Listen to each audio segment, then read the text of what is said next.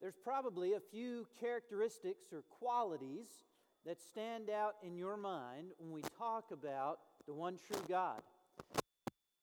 Those characteristics is that He is worthy of worship.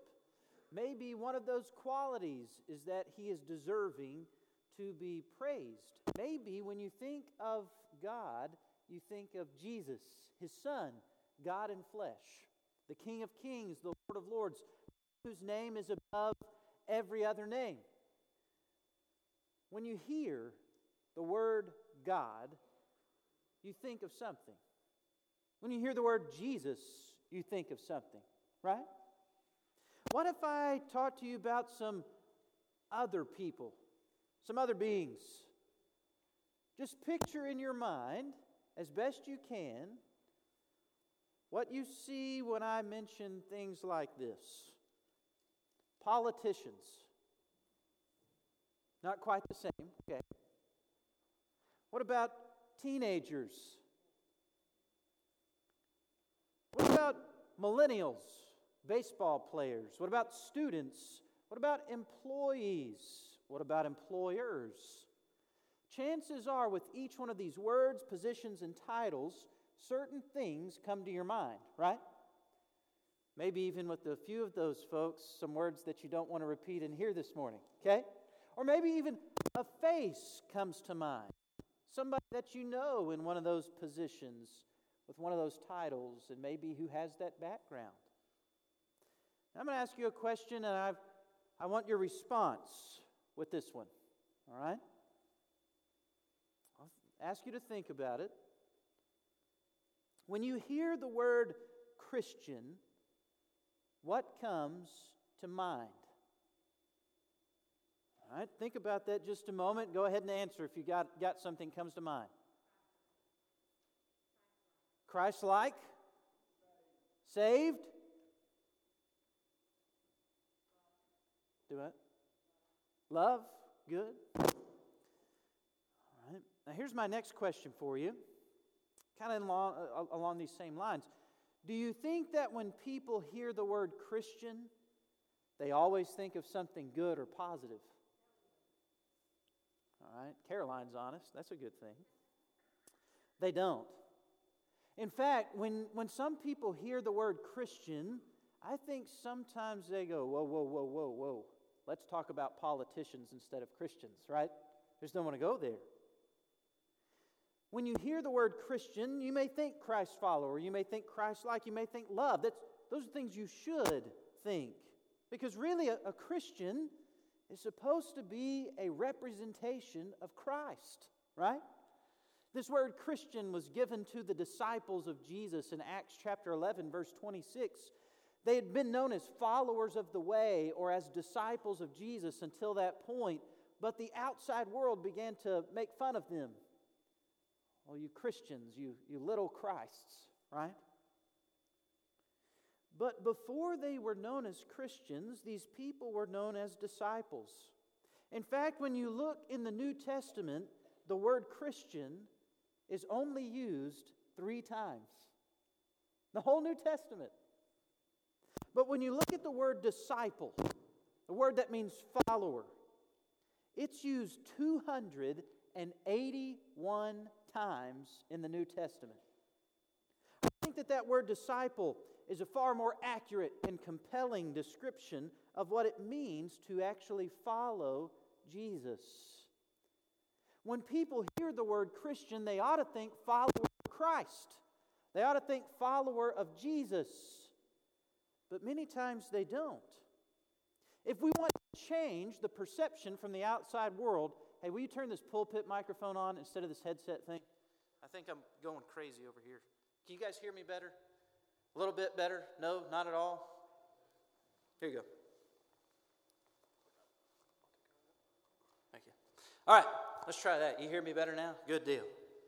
Now you can hear Christian, right? You can hear that word. All right, here we go.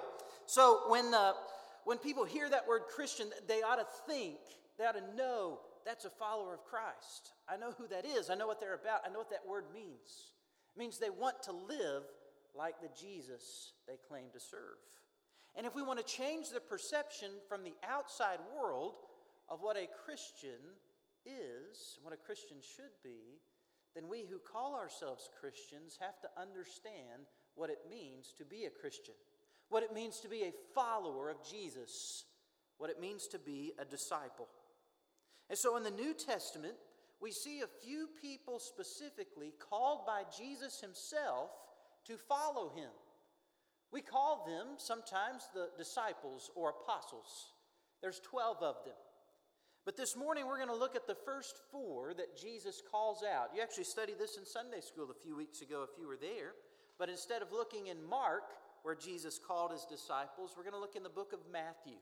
Matthew chapter four, verses eighteen through twenty-two. See what Jesus does with these first few men that he calls to follow him, that he asks to be his disciples. I think it'll help us see who we should be as Christians. Matthew chapter four, verse eighteen. Now, as Jesus was walking by the Sea of Galilee, he saw two brothers, Simon, who is called Peter, and Andrew, his brother, casting a net into the sea, for they were fishermen. And he said to them, "Follow me, and I will make you fishers of men." Immediately they left their nets and they followed him. Going on from there, he saw two other brothers, James the son of Zebedee and John his brother, in the boat with Zebedee their father, mending their nets. And he called to them. And immediately they left the boat and their father, and they followed him. These were Jesus' first disciples. And just kind of by way of historical background, this might help you understand Jesus' call to these four men to leave their fishing nets and their boats and their family business and come after him. Jesus, throughout the New Testament, is often called a teacher or rabbi. Rabbis were officially appointed Jewish teachers of God's Word. Oftentimes, the Jewish leaders in a synagogue would kind of do what we do with preachers. When somebody feels called of God to preach his word, they would be brought before the synagogue and said, yeah, this person is knowledgeable of God's word. They have the ability to communicate and to teach God's word. We'd like to designate them as a teacher, a rabbi. As rabbis grew in their knowledge of God's word and gained experience in teaching, they would also attract other followers. That is, people would want to listen to them, and they would want to teach God's word as well. So it was the job of some of these rabbis who knew God's word well and had a great ability to communicate, to train followers or disciples. These disciples had the goal in mind of becoming rabbis one day themselves, teachers of God's word. So here's just a little bit of history with the idea of rabbis and disciples in Jewish culture. All Hebrew boys went to Torah school starting at age five. The Torah was where they would receive instruction, especially with the first five books of the Bible: Genesis, Exodus, Leviticus, Numbers, and Deuteronomy. They would be trained and skilled in Old Testament knowledge, interpretation, and application. They would know the stories of how God created the heavens and the earth, of how man fell into sin, of how there was a great flood upon the earth because of mankind's sin. They would hear the story of the Tower of Babel and how people were scattered throughout the inhabited earth. They would hear the stories of the patriarchs, Abraham, Isaac, Jacob, and Joseph. How the nation of Israel had come to be slaves in Egypt, but then how God raised up a man named Moses to lead them out of slavery from Egypt. Through the wilderness wanderings, where the children of Israel disobeyed God, but where the Lord chose to show them mercy and gave him certain laws by which they were to obey him. They would know all of these things.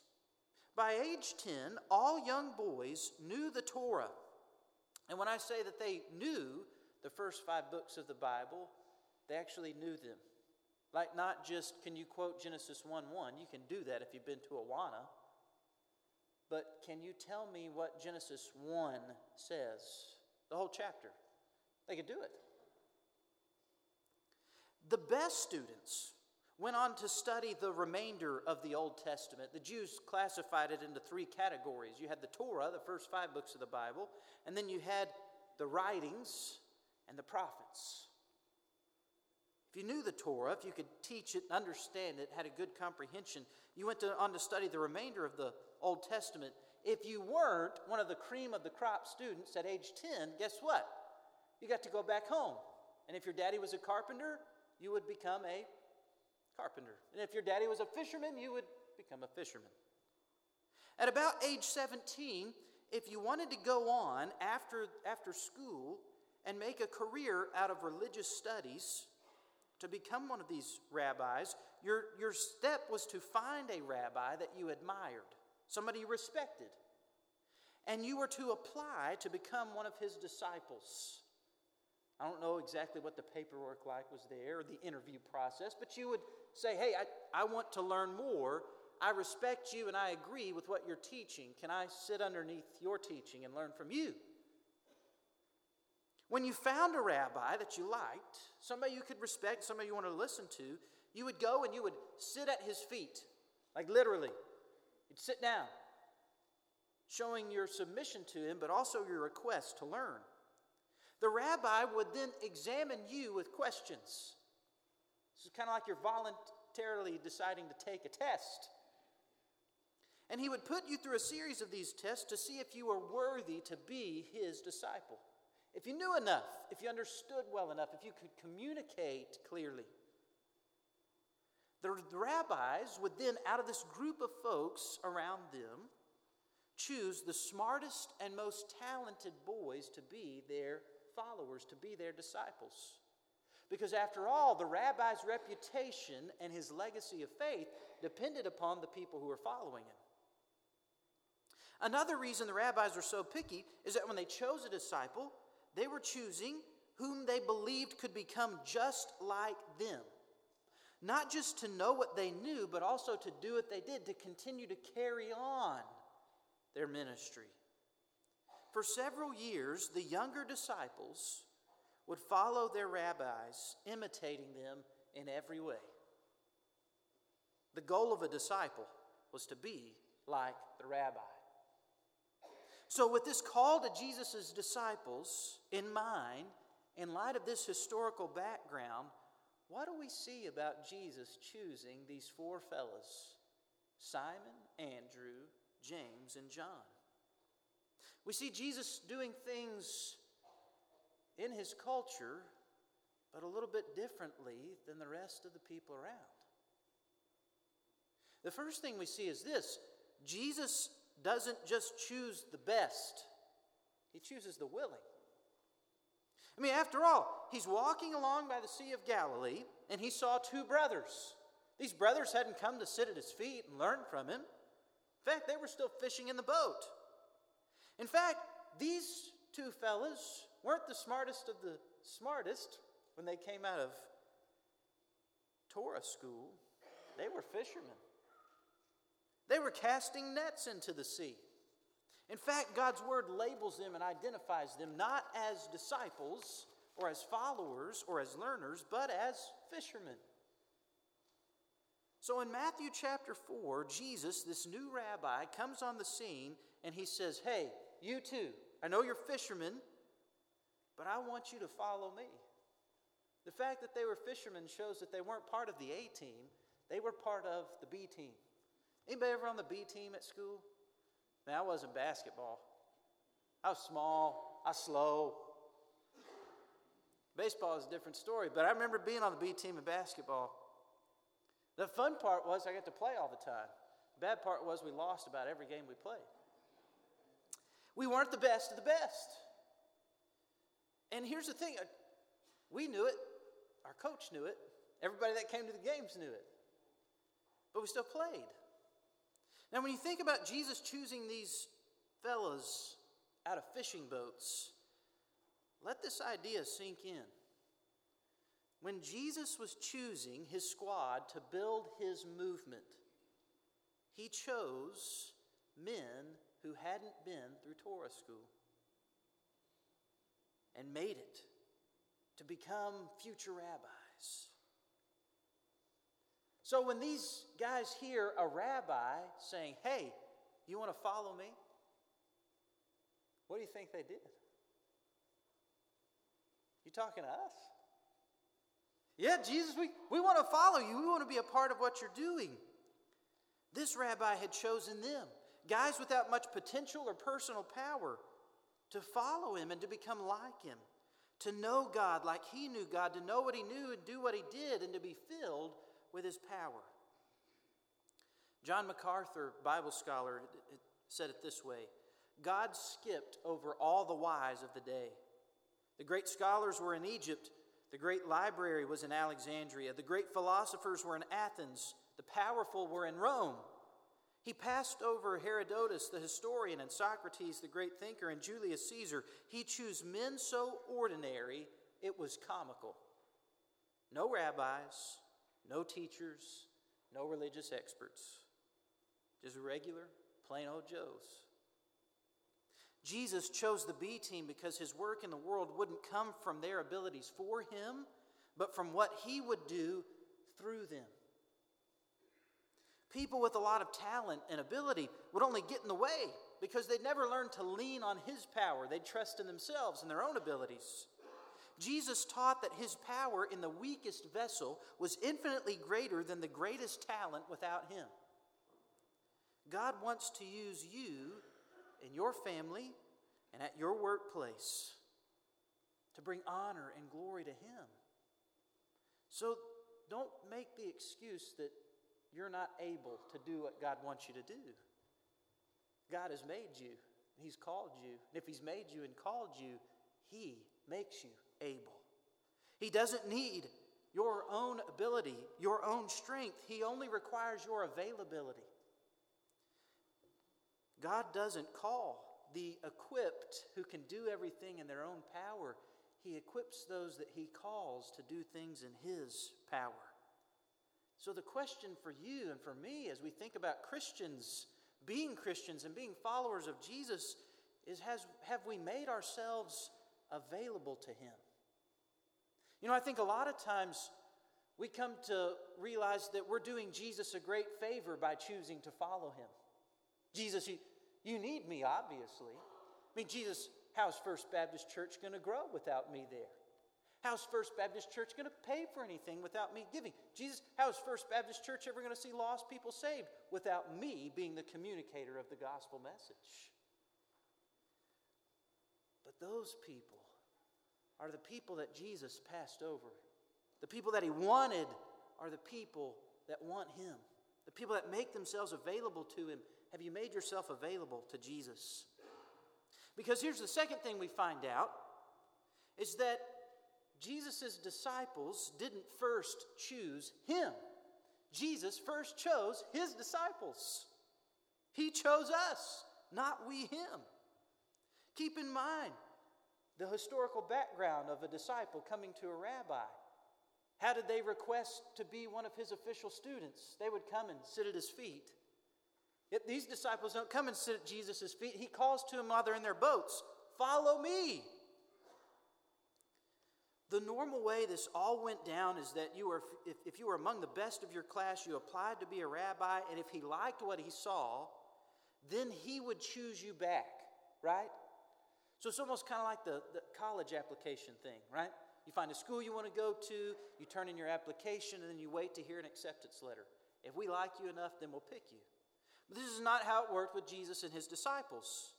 They didn't apply, and then Jesus put them through an interview process. He selected them first.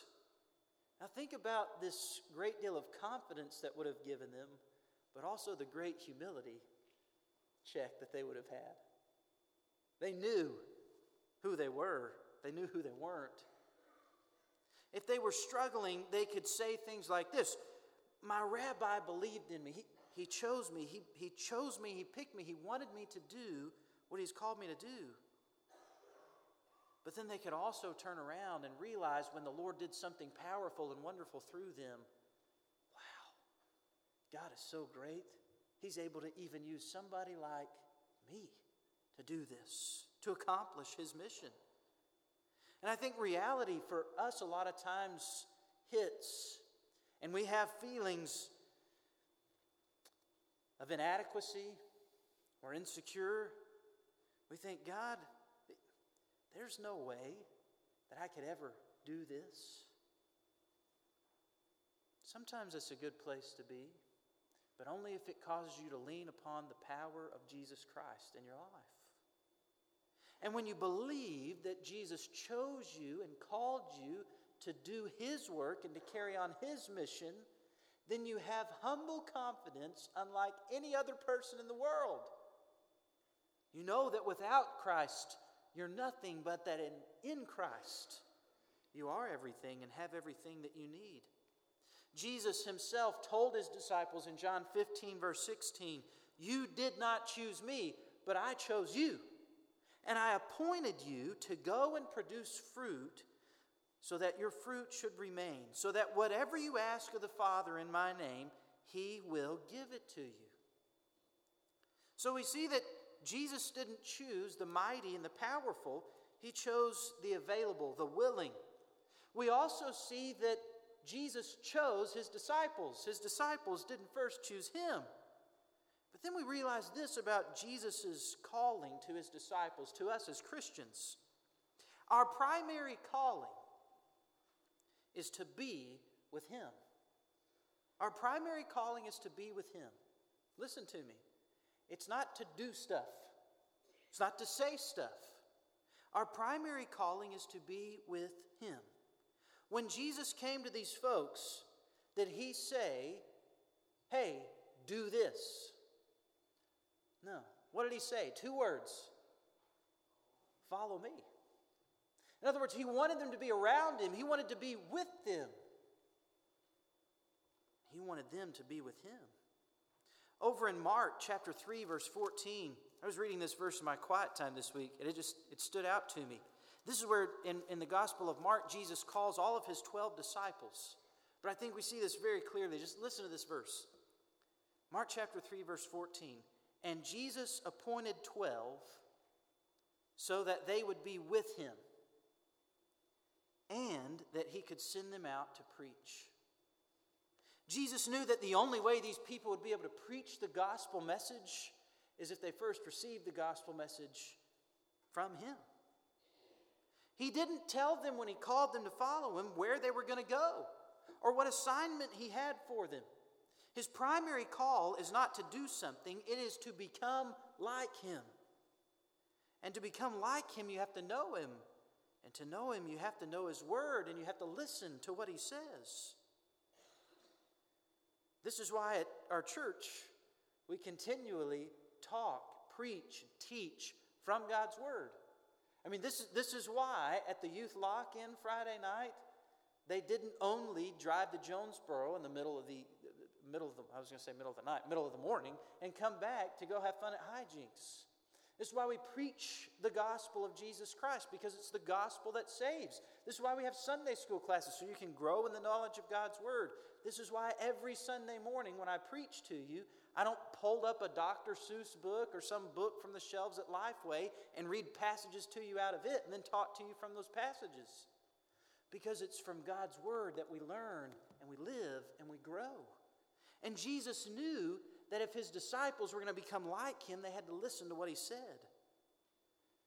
The disciples listened to the very words of Jesus that we read from each Sunday, Wednesday, even at Awana in the New Testament. And so when we're serious about being his disciple, we begin to take advantage of these opportunities to learn from God's word and to hear his voice. We get his word inside of us until it dominates all of our thinking and our behavior.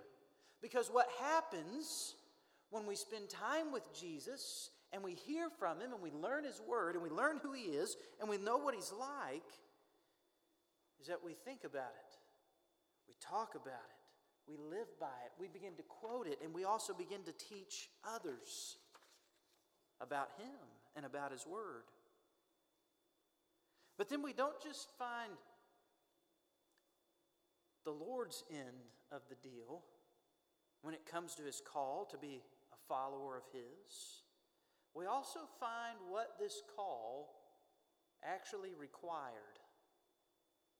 Think about the scenario. You're in the fishing boat. Your net has just been cast into the water, and Jesus says, "Follow me." You know, like when you're trying to head out the door and you're telling your kid, "Put on your shoes." It's, it's not first, let me finish painting, let me finish drawing, let me finish coloring, let me finish building my tower, let me finish playing with my toys and then put on my shoes. It's put on your shoes, we're going out the door. When Jesus comes to these men, he says, "Follow me." This is remarkable. In both Mark, who, you, who uses the word immediately all the time, and in Matthew, we see that these men immediately left their boats. They immediately left their nets. They immediately left their families. I mean, look here in, in Matthew chapter four. Notice what they leave. Verse twenty says, immediately they left their nets and they followed him. Verse twenty-two, when he comes and calls James and John, it says that they left the boat and their father. Right? Why does the word specifically identify these things? Because they're usually the most significant things in our own lives, aren't they? I mean, when they had to leave their nets, he's telling them to leave behind what they knew and what they were experts with. Their tools, their way to obtain. Leave that behind. When he calls them and they leave their boats, they're having to leave behind their possession. A fisherman's fishing boat is a prized possession. I mean, I don't know if you guys realize that down here in Redneckville, but when somebody's got a boat, they got a boat. And this was the same kind of thing with fishermen on the Sea of Galilee. When they had a boat, they had a boat. They had to leave their possessions. And this boat, in many ways, also symbolizes their careers. But then this is even more difficult, I think. They didn't just leave their nets and their boats, but what does verse twenty-two say? They also left who? Their family, their father. Could you imagine? Dad, I know we spent all of our lives with you, and you were hoping one day we were going to take this business over, but we just had Jesus tell us to follow him. Here's the net. And they left everything to follow Jesus. Because when we choose to be a disciple, we choose to make Jesus preeminent over everything. Now, most of us, I mean, let's be honest about it, okay? Most of us are not going to have to lose father or mother in order to become a Christian or a follower of Jesus. Some of you might, but most of us don't. We don't have to go there. For some people, God may call you to change careers, perhaps even in the middle of life when your income level is at its peak. Maybe God will tell you, hey, you need to put this down and follow me. You need to go be a missionary in Africa, or you need to plant a church through the North American Mission Board. Sometimes it's not that dramatic. But no matter the case, whether it's in the middle of life, when you have to consciously leave everything behind, including income and significant relationships, there are moments in each of our lives when we have to decide which holds the greater sway over our life. Is it Jesus or my stuff? Is it Jesus or my career?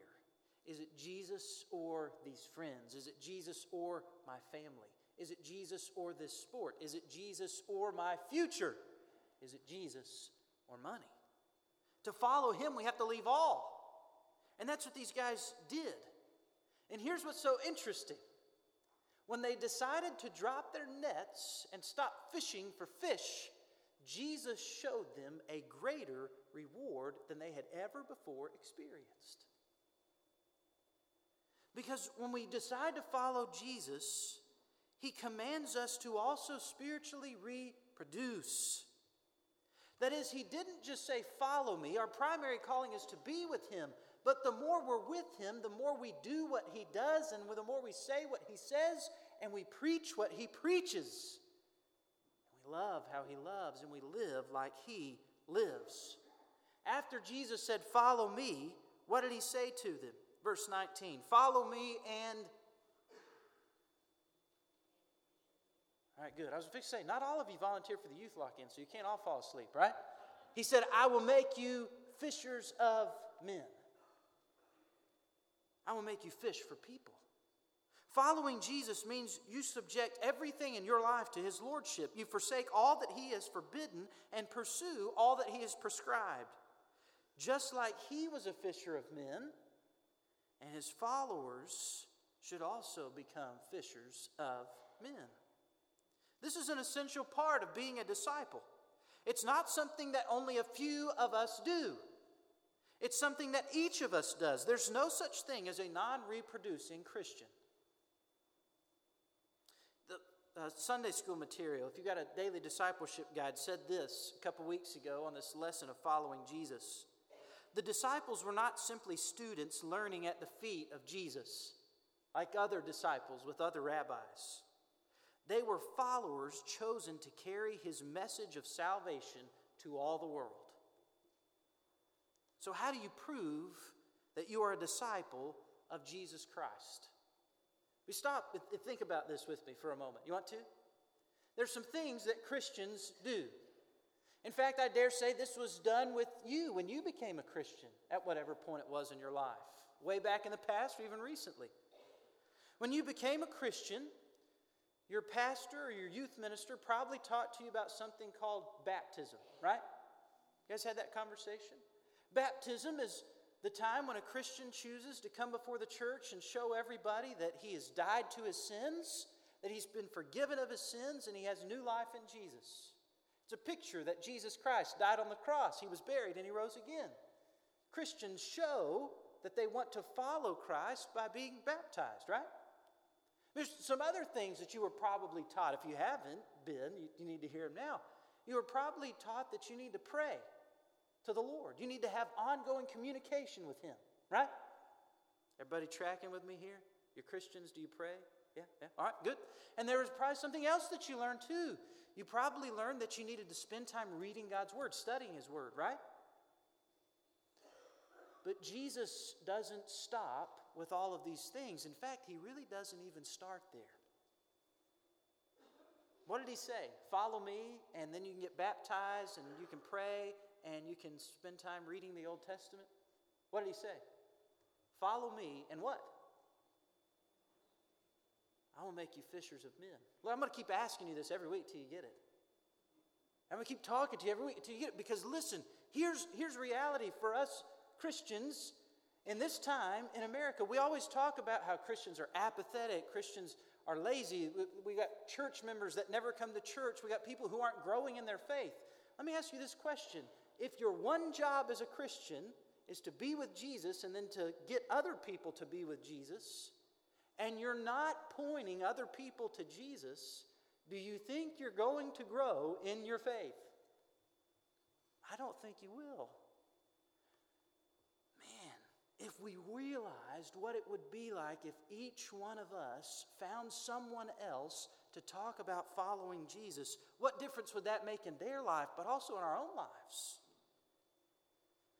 Jesus said this in John chapter fifteen, verse eight, "My Father is glorified by this, that you produce much fruit and therefore prove to be my disciples." Jesus told his disciples how to bear fruit in his famous Great Commission. I think I've told you this one so many times you could say it in your sleep. "Go therefore and make disciples of all the nations, baptizing them in the name of the Father, the Son, and the Holy Spirit, teaching them to observe everything that I've commanded you. And remember, I'm with you always, even to the end of the age." Matthew chapter twenty-eight, verses nineteen and twenty. In Greek, the New Testament that was written in this language, the words "go," "baptize," and "teach" are all participles that derive their force from the one controlling imperative verb, and that verb is "make disciples," which means that everything we do grows out of the call to make disciples. If we're going to be a follower of Jesus, we have to do what Jesus did, right? What did he call people to do? Two words, you remember? Follow me. If we want to be like Jesus, what do we have to do? Hey, follow him. Follow him. Follow him. In his book, The Master Plan of Evangelism, Robert Coleman said this: "When will the church learn this lesson? Preaching to the masses, although necessary, will never suffice in the work of preparing leaders for evangelism. Nor can occasional prayer meetings and training classes for Christian workers do this job. Individual women and men are God's method. God's plan for discipleship is not something, but someone." Now stop and think about this. You, as a Christian, are God's plan for the world to hear the message of salvation. Do you know that? I mean, Jesus spent the majority of his time not just teaching the masses or healing the sick, but investing in his twelve disciples. And I think Jesus invested his time in twelve Jewish disciples because he knew it was the only way to reach all Americans and everybody else in the world. Do you get that? Do you understand what that means for you and for me? It means that each one of us should choose to follow Jesus, and there ought to be someone or someones that we have in our lives that we're saying, hey, come on with me. Let's follow Jesus together. Hey, come with me. Let me point you to the one who can save you from your sins. Let me show you the one who can provide you wisdom in the situation that you're dealing with. Let me point you to the one who can give you knowledge of the truth. Let me point you to the one who can bring you comfort and hope. You are God's method to preach the gospel to the world. I want to see you become his method. I want to see you become the people that he has called you to be. So here's what I've got in mind. You'll see this, you probably saw it this morning. I'm going to ask you this question repeatedly over the next several weeks. Who is your one? Who is your one person? If you you got to start somewhere, right? If you're called to fish for people, then you got to find one person that you are praying for. You got to find one person, you got to invite them to church. You got to find one person and build a relationship with them and share the gospel of Jesus Christ with them. Now listen to me, some of you are still babies in Christ because you got saved forty years ago and you've never led another person to Jesus. It may be harsh, but that's reality. You're never going to grow past that point if you don't find somebody and share with them the power that's transformed your life. It's the saving power of Christ. So that question, let it sink into your hearts. Let it penetrate your mind. Who is your one? I'm going to ask you this every week. You can ask me too. I've got a one person. The Lord's put him on my heart. He's put him on my mind. I've been praying for him every day. I've already invited him to church. And I imagine that the Lord, in his sovereign providence, will give me the opportunity to share the gospel with him before too long. Who is the one person in your life? Who's the one person God's put on your heart that you can be praying for, that you can be inviting the church and sharing the good news of Jesus with? You say, Jake, man, I, I don't know about that. I don't really think that that's what we ought to be doing. Hey, listen, if Jesus did it this way and he changed the world, why could he not use you to bring the message of salvation to somebody who desperately needs to hear it? So here's your invitation this morning. If you're a Christian, if you're a disciple of Jesus, and you really want to keep following Jesus and you want to grow in your faith, I want you to pray that God would put one person on your heart, on your mind, and in your life, right here this morning. And for the next thirty days, the next thirty days, I want you to pray for that person every single day. If you need a prayer guide, I've got some. They'll be sitting right here on the communion table. Maybe during that song of invitation, you just need to walk up and grab a prayer guide and say, Lord, I want to follow you and I want to point other people to follow you. Give me one person that I can pray for every day and invite the church and share the gospel message with. Or maybe you're here this morning, and when we talk about being a Christian or a follower of Jesus or a disciple, you don't have good thoughts that come to your mind. Maybe you're the one here this morning that Jesus is calling, that he's, he's speaking to your heart, and he's telling you, follow me. Leave everything behind. Come and find me, and I'll give you rest. Come and follow me, and I'll give you new life. Come and find me, and follow me, and I will make you a fisher of men. Would you stand with your heads bowed and your eyes closed? In just a moment, a song will be played, and as the song is played and sung, I encourage you to identify one person in your life that you can pray for, you can invite the church, and you can share the gospel with. Maybe you're here this morning and you want to follow Jesus yourself. I'll be standing down here in the front. If you need to come and speak with me, if you need to come and pray, I'll be happy to pray with you. This altar will be open if you want to come and kneel in prayer before the Lord. As he's calling to you this morning, would you come?